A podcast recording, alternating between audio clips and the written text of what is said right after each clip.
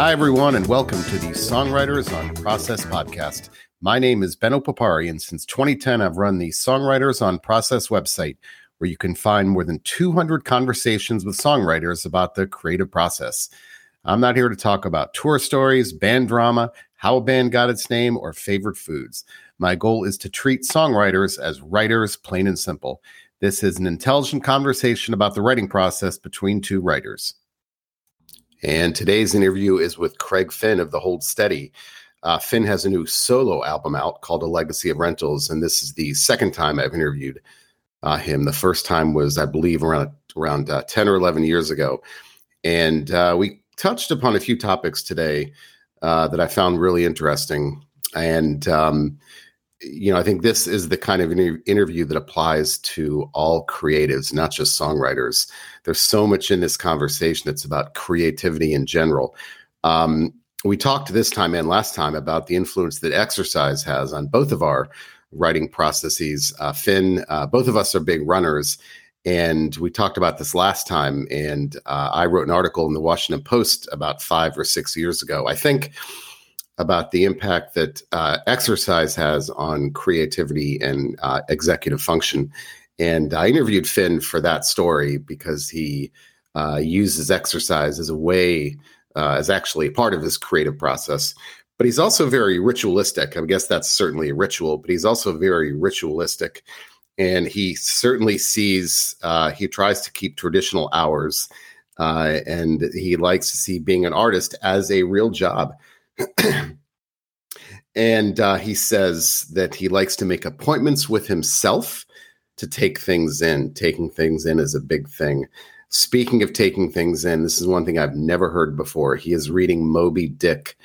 Now, I love talking about writing, uh, reading with songwriters, but no songwriter has ever told me they read, they've read, or are reading Moby Dick, and that got me thinking how very few of them have told me about just plain old reading the classics. Yeah, a lot of them have read, you know, Vonnegut and Bukowski and uh, people like that, but the classics, you know, from old, uh, the Moby Dick. So he actually said to me, if the next album is about whaling, you'll know where that came from. Uh, he writes quickly. He said he writes rapid fire four stanzas in about 90 minutes, then then plays it to see if he wants to change anything. Uh, and he starts by uh, figure out figuring out what he likes the least in that song and then attacking it from there. And they'll set it aside for about a week and then come back to it. But a lot of it is about the ritual. But the part to me that I found most interesting in this interview was the we talked a lot about memory, the idea of memory, memory retrieval, how we remember things, why we remember certain things. And uh, there's a story he tells in this interview about staring at a picture of, I think, his high school or college buddies. And he said that when he first started looking at the picture, someone gave it to him. It was like 30 people in this in this uh, picture, and um, someone gave it to him, and he said right off the bat he remembered eight people immediately, remember their names. But the more he stared at it, you know, for a long time, minutes, and I forgot how long he said, the more the the uh, the names came to him as he just stared longer and longer and reminded me of an interview I did with David Bazan. And I mentioned this in the in the interview about David Bazan for one of his albums. He would drive around uh, his old childhood neighborhood, and as he drove around, and he remembered things as he saw things, and, and that brought up more memories. So the the very existential idea of memory was a big part of this. And like I said, it wasn't a psychological treatment of retrieval or anything like that, but why we remember certain things and what we remember, how we remember, uh, ideas of loss. And I mentioned one author in this interview, uh, Anthony Doerr, and his book Memory Wall addresses the idea of memory. Uh, Doerr wrote uh, the book uh, All the Light We Cannot See, which won the Pulitzer Prize. But Anthony Doerr, and that's D O E R R. Um, writes a lot about memories, a fantastic novelist, and his book Memory Wall touches on that. So, again, I, I, thoroughly enjoyed this conversation just talking to someone about creativity and memory and ritual in the process. And I'm, of course, a big Hold Steady fan, so this was a lot of fun. And, you know, come for the ideas about creativity and stay for the uh, thoughts on the running tips. And anyway, so with that, my interview with Craig Finn of the Hold Steady. I guess my first question is since you know you you said you just told me you have spent some time up in upstate New York. Do you ever do any writing up there, or is that just kind of the producing write, end of it? I guess I kind of write everywhere. You know, I kind of just uh, write wherever I am. So I'm sure I, I know I've written stuff up there, um, but more and more, especially as I get a little older, um, you know, so much of it happens it just in the nine to five, like the the like sitting down at the desk and, and working, you know. And uh, I'm sitting at my desk right now, and um, I get, you know, I I keep pretty much like business hours, so to speak. You know, I I think like you know w- one of the one of the things that um some years ago, like like uh reading or learning about you know Nick Cave putting on a suit and going to his office every day it, it, inspires me and and really kind of something I relate to. I don't put on a suit, but uh, um, I do think like it makes me, and I wonder like when I when I I don't really come from an artistic family, and I wonder um, I've kind of like self analyzed myself recently whether that is a way to make it feel like you know i have a quote unquote real job to myself um because i do believe being an artist is a real job but you know like i wonder if there's some way of um, making that feel a certain way to myself um, by keeping very um, traditional hours. Yeah. So before we get to that ritual i'm i'm curious if you ever notice if the song lyrics, the music themselves, if, if it does ever change based on where you are, because some songwriters do tell me that when they are in a more natural or forested environment, the music or the lyrics change based on where they are versus where when you're surrounded by noise, you know, in Brooklyn. Uh, you know, that's a good question. I don't know that I've ever felt that. I think I can get to a pretty peaceful place here in my office. Um, but you know, there is stuff like when you're like, you know, like you you may see something on a sign, a street sign, or a town name, or whatever, or a certain chapel, or you know that that that no matter what kind of travel you're doing, does make it into the songs. I think signs in particular are really interesting to me. I love being in like, you know, back when we tour more in a van, like being in the passenger side and seeing things fly by you. Um, I think is like was a, heightening creative experience for me. I don't know if it ever made a song, uh, but um, there was a. I remember being in Redding, California, and I was actually on a run. We talked about running before, but I, I ran by this uh, kind of decrepit looking motel and had a, a, bar attached.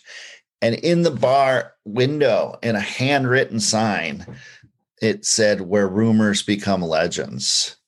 nice. it was like, wow. Um, I wanted to go in, but I didn't have any money on me. I was running, so uh, I just had to take a look at the sign and and and, and but uh, I, I think about that sign often. Yeah. So, do you still write? A, I remember looking at our interview we did 10 mm-hmm. years ago, you said you were in, you believed in writing in some form every day, even if it's not good. Do you still adhere to sounds like you still adhere to that? Yeah, most days, most days I'll just put something down, you know. Um, you know, like when like right now I'm in a like kind of a promo period, you know, as the record's coming out. So sometimes it's like we need this, you know, we need you to write about this. And that might be the writing I do that day but um, as long as I'm doing something each day, yeah, uh, and then reading every day too. Um, that's that's something you know. Jeff Tweedy wrote a book, um, and it he talks a lot about creativity in that, and his views on it I really understood. You know, like, and one of the things was taking things in.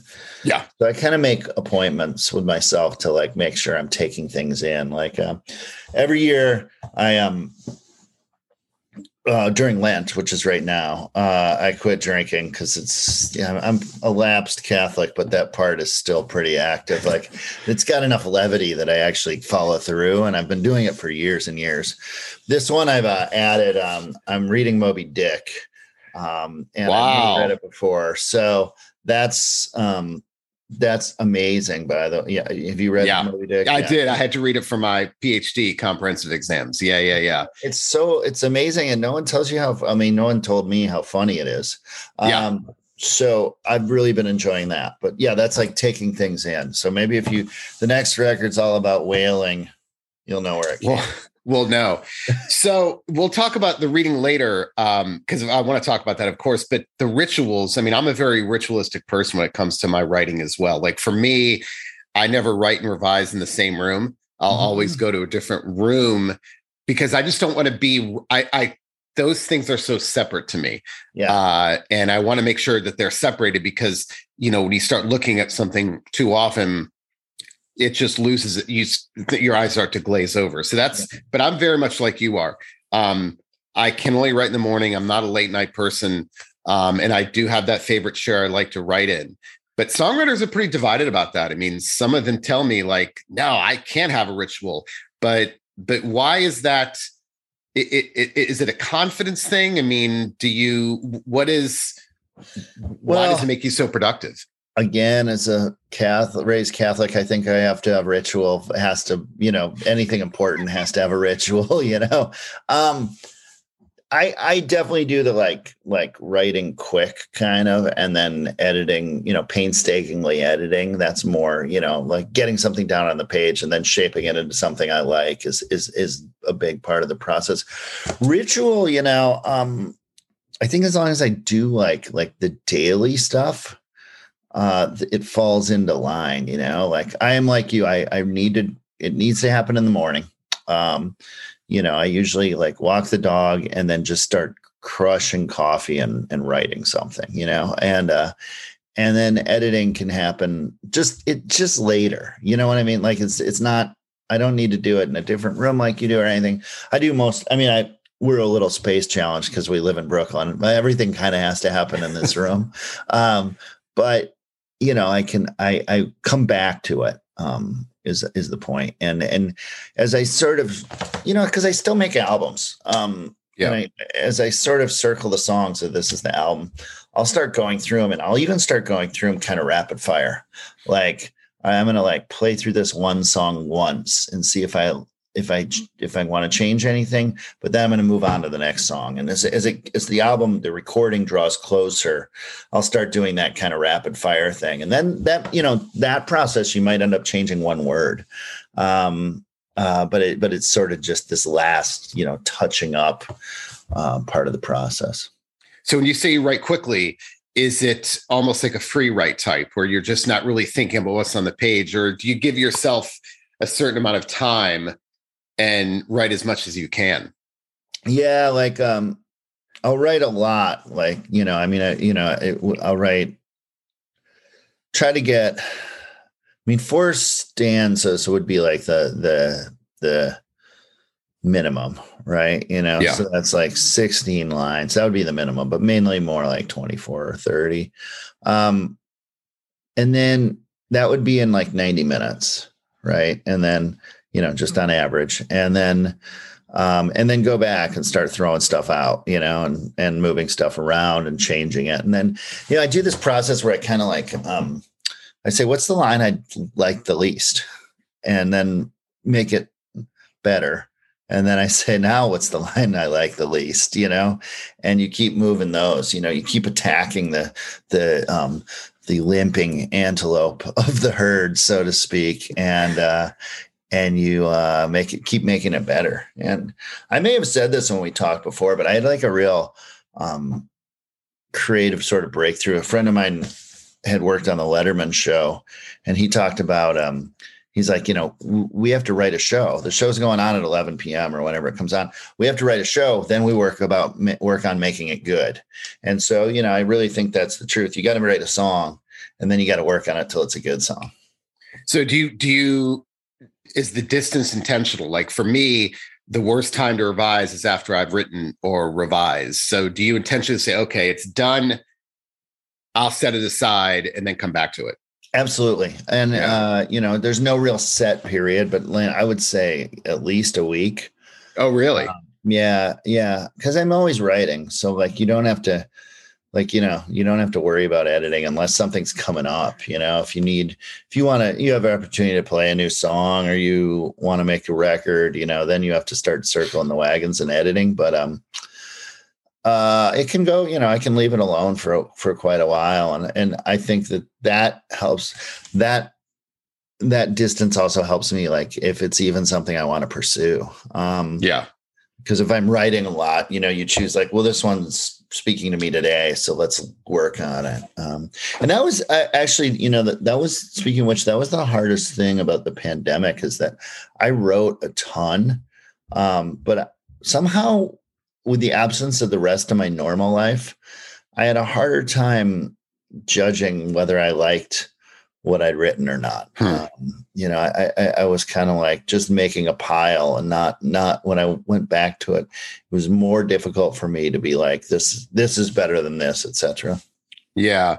Uh, I just read an article uh, in the Wall Street Journal literally this weekend about creativity and uh, kind of what they found. I guess there's some research coming out about how creatives create and I interviewed uh, Daniel Lanois. This is like a year ago, and he said he yeah. does puts all of his songs on. I think he said eleven by twenty two art paper, and there's thought bubbles and arrows and lines everywhere. Just stuff all over the place, like wow. completely nonlinear. And the article, the research I think that this article discusses is that idea and they even referenced Hemingway in the article. It said, you know, there really is truth to the write drunk, edit sober thing is that the most creative people are those who don't think about it in a linear fashion at all. Yeah. Um, it's, and so I'm curious how that, you know, I guess what your thoughts are on that about how linear the creative process should be.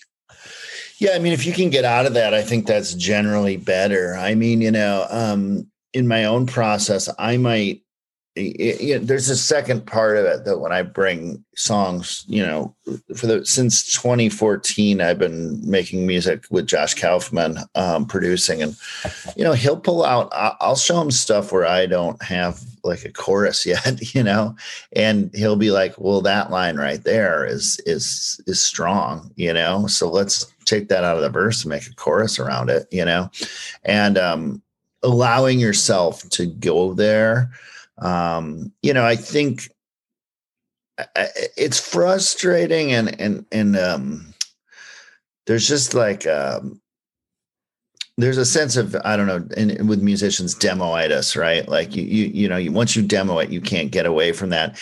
And I think that learning to go on a journey with each song is rewarding, and I think important and a better way to do it, a better way to approach things because um, I think music, a lot of musicians hear stuff in their head, and to just march right at that um, over a career that can get limiting because it's you're constantly bringing only one point of view to it. Yeah, yeah. Do you um the other the other? Well, I, I was going to actually talk about deadlines because you mentioned this. I create you mentioned with your friend who's a Letterman writer, and I create false deadlines for myself. So I do a lot of travel for work, and I go to New York a lot.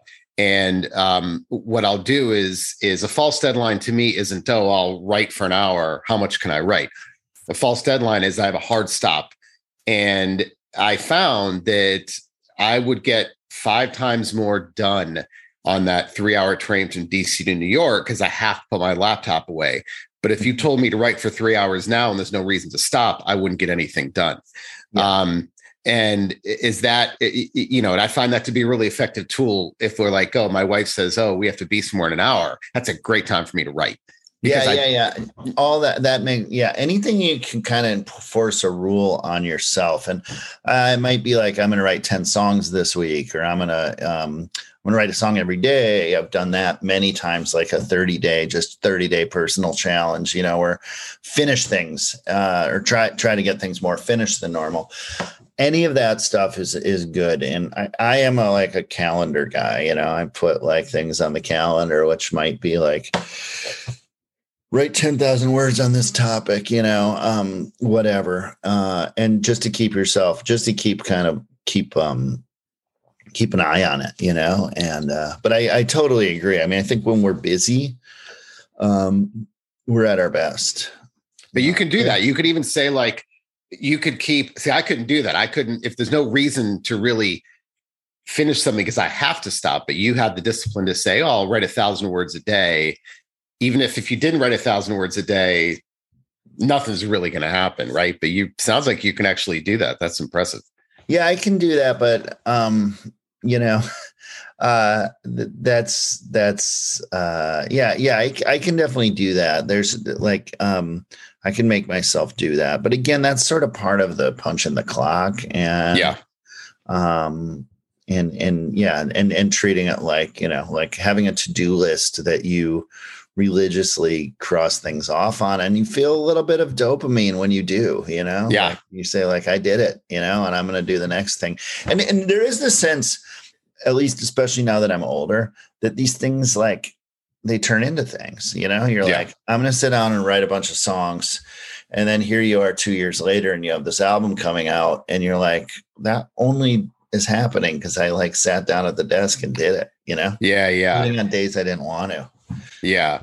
So um, one more thing I read about recently, uh, and this was a study about the moments right before you fall asleep.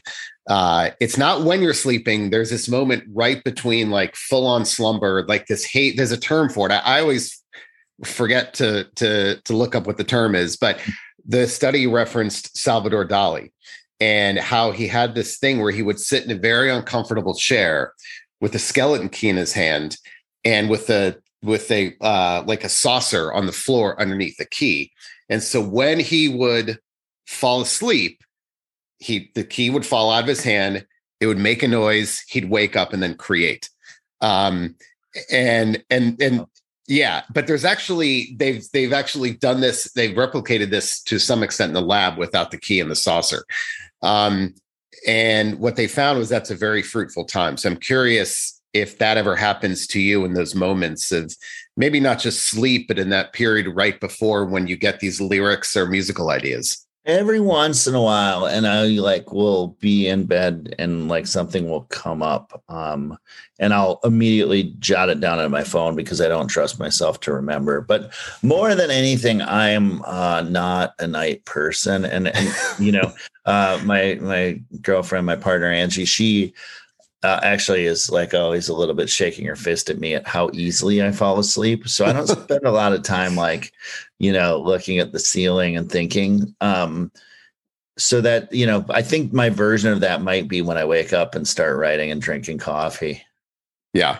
Yeah. yeah. Uh, okay. So the, you know, the new album I read, I've listened to the new album. I love it. And I really like what you wrote about it kind of in the promo notes. And I'm mm-hmm. curious, is it, is it harder to write with great emotional weight? I mean, some people just, you know, is there is there a is it easy to write in a, in a, with heavy emotional weight? And I don't want to make this a pandemic question, mm-hmm. but in general, do you find that to be a productive time, or when, eh, or is it just at some point does it become too difficult to write about things because it just it weighs on you too much? If that makes sense. Yeah, I, that's a good question. I I think what I would say is I do need a little distance from things before they make sense to me. Um, a lot of the songs I wrote in this uh, for this record were written in the pandemic. Yeah. But there were a lot of songs. And so like the ones I chose were the ones that kind of made sense of the experience or made sense to where I was at a year later, you know. Um, I think it's I think it's good to write I've always, you know, I have another friend who's a writer and he he says right at it, you know, right at it. And uh, I think that's probably a good way to go. I mean, I don't think I wanted, you know, you don't like like to try to figure out how you're feeling in, in some way maybe it's like okay i'm going to write a story and then you realize you're writing about someone who's ill and it's not even if it's fiction and it's happened in the 1800s all of a sudden you're like wow the pandemic is creeping into my my brain and that's interesting you know that's that's that's um an interesting when you start and then you write you know 20 more songs and they all feature someone who's ailing in some way you're like oh i think i know what this is about so you know it's that um Joan Didion will write to find out what we're thinking or whatever that is. I think that's very much true. And um, I don't think you want to, you know, I, I, I wouldn't want to write about, uh, I wouldn't write a song about Donald Trump or the election or something like that. But the heaviness of those years may very much find themselves into the way people struggle, inequality, things like that, that, that you might be thinking of in a smaller scale.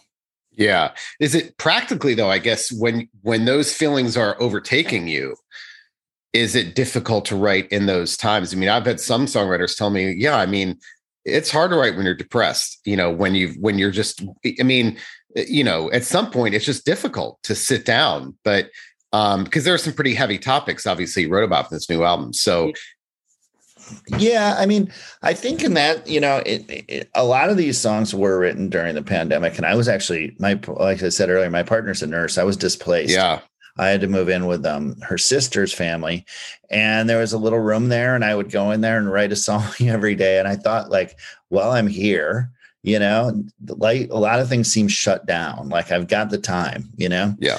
And um, so that's what came out. But I did not. I was terrible. You know, that was a very scary time. Obviously, Angie was in a, a, a, you know, going into you know something that was heavy each day, and there were sirens all around. Um, but but like there was also that was maybe a time each day that I felt okay too. You know, I mean, yeah. I was sort of again hitting the ritual that I've done that I've done in better times too. So there was like, well, I know what I'm going to do with this two hours. The rest of the day is kind of weird, but um, so that in some ways it's it's a break. It's it's if you're committed to it, but I, I get it. I mean, if you're depressed, um, it's hard to do anything, you know. Yeah. But uh, at the same time, I think that that mind state is um, like I, I I've said for years, but I think like one of the greatest times to write is is unfortunately is being hungover. Yeah, you said I read that you said that, and Yeah. and You're why is that? Could please because you, you're ever since you told me this, so many song artists have told me that, and I don't buy. I, I don't see how that's possible because just the pain factor. But my God, I'd love to explore what it is. Something about a hangover brings a dark comedy out. It's, it's a Okay. dark humor because you've done it to yourself. So there's a little bit like of a self-loathing, but everything's a little weirdly funnier. And def- there's a defeatist attitude that sort of comes through that like you've defeated yourself you know i've done it to myself again and uh but it usually comes you know you probably are that hopefully it's because you went to a wedding and it was really fun and you had to, too many drinks you know you had one or one or two too many. Um and it's not because you just stayed up watching tv and drank Right. a bottle of whiskey. Uh you know so i think it comes from a, after a period of elation. Um Yeah, so I, I think that's why for me but i don't know. I think depression can be useful. I think um i think uh figuring out uh pushing through depression is really uh, in my in my case the only way i've found to fight it and you know with exercise and etc but um uh, I think it's it's probably easier, or I mean, I, and I think it's it's probably good that whatever's in your mind, um, to get it on the page. I think speaking of Joan Diddy, I think Joe Diddy, and I think her husband was John Gregory Dunne, right? yeah, name right? Yeah. So I think he so. said he said the first character in every novel is the writer, um, is the author, and I think that's that's very good. I mean, like you you can sit down to again to write a story about you know an astronaut going on to the moon and it's going to be something about you you know Yeah. like, like like your own depression your own anxiety might very well find itself into that person Um, when you write about, you know, I, I know this album is also you talk writing about memory, Mhm. and uh, it reminds me of when I think I interviewed David Bazan. This was five, six, seven years ago, I think, and he wrote an album. I think about his someplace he grew up in, where he grew up as a child, and I think he actually drove those streets. Mhm. And when he drove those streets, they got him thinking about things to write about. So when you're writing about memories, are there things that you draw on tricks that you use kind of put yourself back in that space? Yeah, I mean, a lot of the songs in this were, you know, about memory and how we remember people and how um how we kind of pay tribute to people and places that are gone.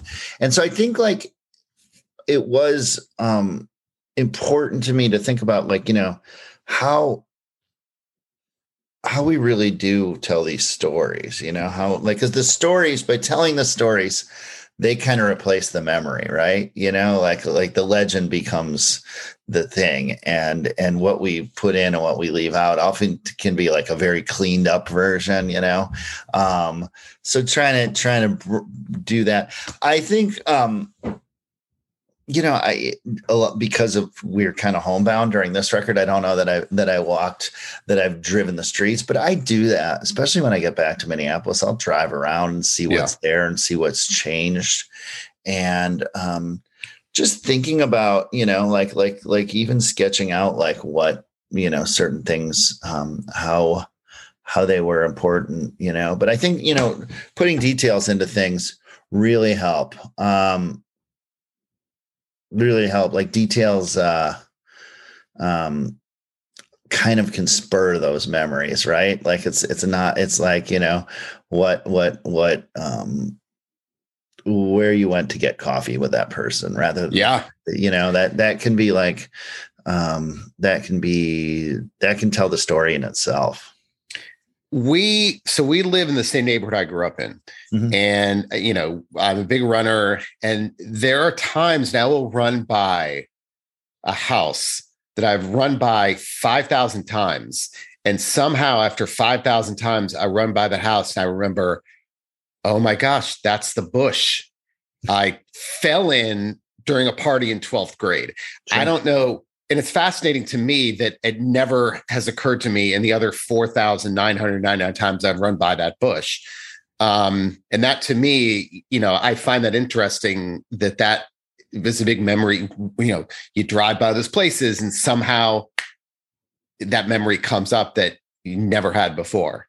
Yeah, yeah. I mean, I I, I had this recent um a friend of mine forwarded a, a picture of um people we went to school with. I went to Boston College, and there was a picture of like 30 guys, classic college shot, you know, guys drinking beer out, and there's a porch, and everyone's out there. I wasn't in the photo, but I knew all these guys at one point. And at my first view, I think I could name eight of them out of 30. And I just kept staring at it.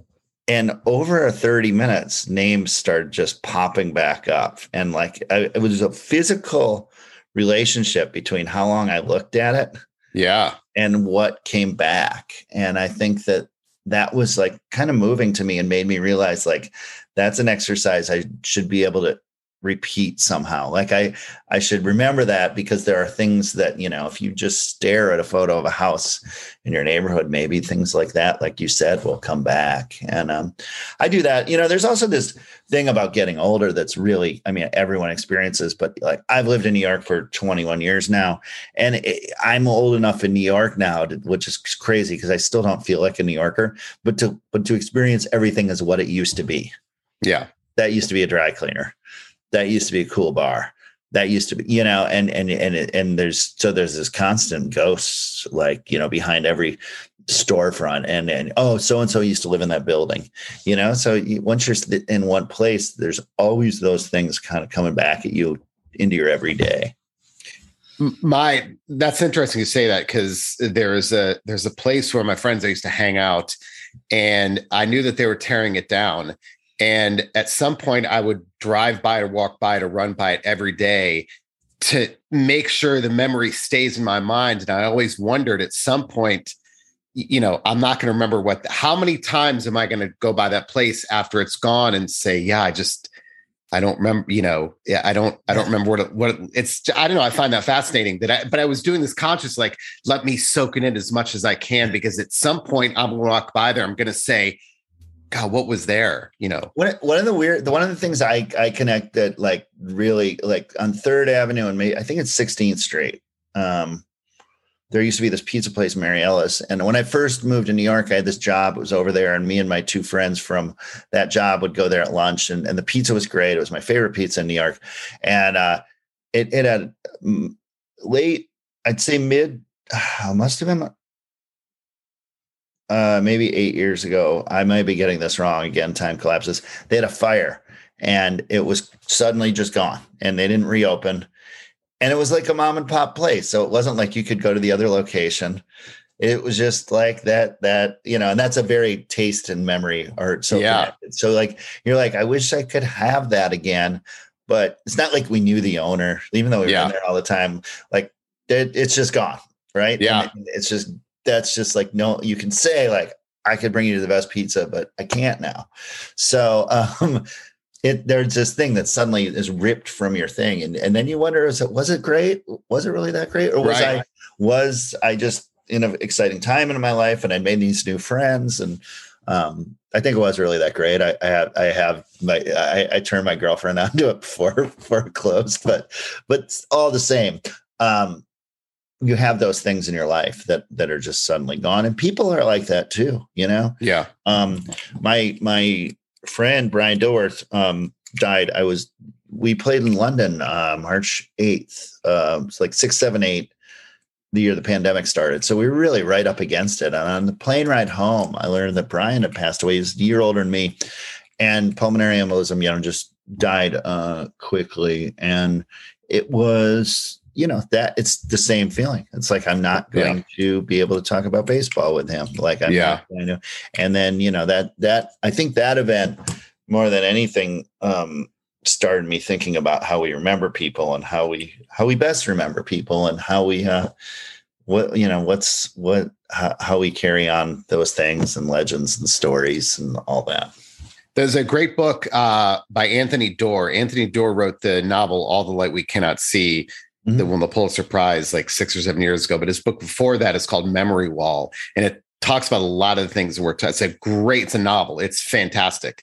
Oh. Um, yeah, uh, Memory Wall. Uh, Anthony Doerr, D O E R R. But he talks a lot about that. So, um, all right, a couple more questions. One, I found that in the pandemic, people are have gotten because well practically they're homebound i'm always fascinated by the number of people have told me have gotten uh, song ideas during doing song ideas doing mundane activities, cleaning, vacuuming, washing dishes. Um, fold Keb' Mo' told me uh, ironing was a great source ah. of interest. I'd never heard ironing before. Folding clothes, he said. Um, but it's something about the mundane activities that ins- that that get you you know inspired. So I'm curious how often that happens to you. Well, walking, I mean, that, that may be a little less mundane than ironing, but just literally going on a walk, like running, I, I don't, I, running opens up my mind and I, mm. I still am a runner, although somehow during the pandemic, I lost like some speed. um, like I, I am I'm, I'm a little slower than I thought. Anyways, but but running like opens up my mind and gets my mind to a place where I think I can and it staves off depression. So it gets me, you know, it helps me live my life. But walking, you know, with no headphones, just I think something about the pace of, of the hmm. rhythm hmm. um, allows me. And again, you're walking by things. You're walking by that bush you're talking about. You're seeing the sign I'm talking about. You're like, you know, seeing, taking in all this stuff. And I think to me, walking is the greatest way to get song ideas. And um, for years, I've been a walker um, on tour you know i'm like i'm like the guy who just walks off and no one knows where he is. Because uh, that's what i just that that helps me get that helps me sort of interact with the world like uh, emotionally spiritually intellectually whatever. Do you do you use that deliberately for song ideas? Like for me when i run there's a certain comfort uh if i'm in a rut when i'm writing i will go for a run. And so I use that deliberately. So do you use it ever deliberately? Yeah, walk. Uh, to two things I use deliberately. Well, walking would be one, and then again taking things in, like just sitting yeah. down and saying, like, I'm not writing that well. I'm going to read. I'm gonna, I'm going to read um, a lot this week, you know, or I'm going to watch a film, watch a movie, watch a movie. You know, I have a list of movies that I should have seen but haven't seen. Like, I'm just going to check one of those off and see how it inspires me. You know. Yeah. Do you? um so you might be walking and all of a sudden a line might come to you. Oh yeah, yeah, yeah, all the time. And um, you know, sometimes there's also like that that thing where it's like a crossword puzzle. I like doing crossword puzzles. Sometimes like you walk away from it or you're, you know, you can't get it. And then later that day you're like, oh, you know, and like you get that long one at the bottom and it just fills in the rest of the puzzle. Um, yeah so so that can happen from walking that can also just happen from revisiting things later uh, but th- those those are very real for me see that's why you said when you said looking at that picture that's what i thought you were going to say because the picture i feel like if you look at the picture an hour later something's going to come to you that wouldn't come to you if you were just staring at it Um, yeah, that would be my normal, but staring at it in this case was weirdly like, oh, really? Things were like literally popping up. Yeah. There was an, a great article in the New Yorker, it must have been 10 years ago. I think it was Louis Menand. I think he's the one that writes about the writing process for the New Yorker. Mm-hmm. And he has this thing where he, when he's ever he's struggling with something he's writing, he puts ideas on. I, I'm going to get the story. I think this is correct on a bunch of note cards on a table in the entryway. And what he does, it's a table he walks by 50 times a day at least. Every time he walks by, he'll look at it.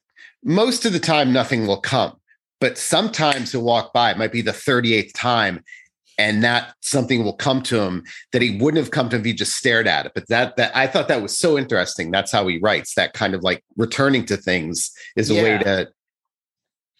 I get that. You know, the other thing is is that more and more like like uh collaboration not so much in the early part but like i said like bringing it to josh you know bringing it to producer you trust and him being like that part's great you know? And yeah. that part excites me less and being like uh, you know you might fight him on it.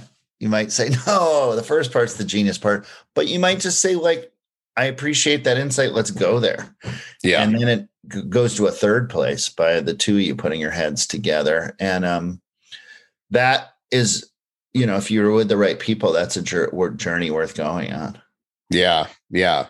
All right. So you mentioned Moby Dick. So I feel like we should close with, mm-hmm. yeah. So, well, but still, no one. This is the first songwriter has ever told me, you know, that they that they are have read Moby Dick or reading Moby Dick. Um, I know you're a big reader, so first of all, why? What made you pick up Moby Dick? That's my first question. Well, two things. One, it seems like something you should have read, right? You know, I mean, like that's you know, a lot of people have read it. But number two, well, three things. Number two, two is uh it feels like i mean because of the content of you know like we say that in almost our vernacular like it's my white whale it's my you know it's the it's it's, yeah. it's like an epic it's an epic it's it's shorthand for an epic right? So it seems like something to tackle.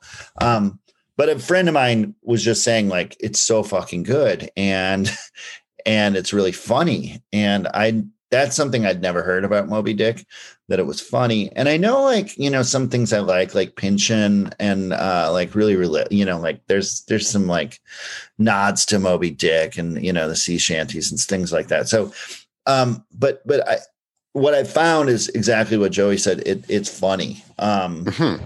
uh there's a little bit of that like um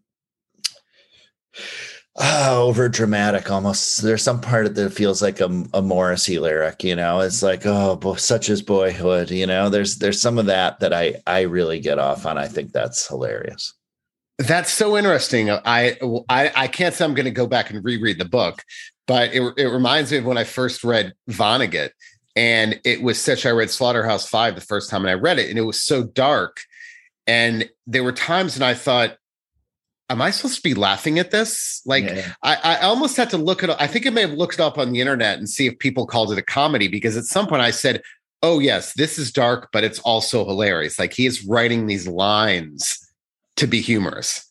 Well, I think that I had that same thing, and you know, uh, I made a record, "Boys and Girls in America," that references on the road. But you know, I read like any good countercultural 16 year old I read on the road and I didn't really get it. And then I read it again in my 30s and I was like, oh, this is very funny. Yeah. You know, it's very, it's very, I didn't understand it. And I think, you know, you bring different perspectives to these things, but I think like, you know, different, different things are funny and dark comedy, especially can kind of pass under the radar if you're not in the right place the first time. Definitely. So, do you have a reading list or the things like what's next after? Are you going through the classics or what are you doing exactly? No, no, no. I mean, like I'm reading that. I'm reading that Moby Dick slowly. Like I, I have like a, it's sort of part of my morning ritual. I read a chapter or two, and you know, it's gonna, it's gonna be a slow burn. I just read John Darnielle's book. I don't know if he's been on your show. I've not. Yeah, he has. I did interview him a few years ago, but yeah, and the book is great. Uh, really, Devil House, and actually, uh, does actually spark some of my other things about memory the way and storytelling the way I um so I have to get what he's friend I'm friendly with him. I don't know this is um uh, uh, someone gave me this, and that's what I'm reading. Just started last night, um, but I've always got something that I'm reading, and you know, it can be it's either novels or rock bios. You know, like um, I, I like when I'm touring, it's hard to read something too uh, weighty. So like um, a rock and roll bio is is just like perfect for when you're moving around quick because right somehow relate. You know, I couldn't. I was never a more than one book at a time person, but then someone I interviewed said that they read like three books at a time, and that changed my reading habits entirely. So I will read a novel I've got to, I can't read two novels at the same time. That's too heavy. That makes sense. Yeah. Yeah. It's got to be a novel and maybe like a rock bio or some nonfiction piece. Cause I find that when I'm reading one, the other one's kind of stewing around in my mind. Yeah. And I think like I put like uh the, the New York version of me, I put the rock bio on my phone. So like if I'm on the subway, that's like easy light reading that you don't mind if someone's like breathing on you while you're doing it. Where a not where Moby right. need a little alone time, you know? Yeah. Uh, the Modern Library Association put out the best. Uh, it was the hundred best uh, novels of the 20th century English language. So if you do need the list of the classics, um, okay. That's up there. Now they do have Ulysses at number one. I'm not sure I could recommend. You know, James Joyce is not exactly light reading, especially yeah. you know. But there's but all those books. I go through that list sometimes, and it's like, oh, I've never read that book. That's what I'll read next. Yeah, that's a good. I mean, it's good to have. I have, you know, those things. I have like a. I have like. I'm a big like notes guy in my phone, so I have like a running list of. Anytime someone says a movie that sounds interesting, I put it in their book. So I have this like huge list that I that I work my way through. Um, and uh, it's it's a pretty the notes app has really replaced speaking of memory has helped me a lot as i turn 50 you know uh, it's like like I, I, try to get everything in there because um, you know, it's not what it used to be. And that's it for the latest episode of Songwriters on Process. Don't forget, you can find all of my interviews with over 200 songwriters on my Songwriters on Process website at songwritersonprocess.com, going all the way back to 2010. You can read them, watch them, or listen to them. So until next time, thanks for listening.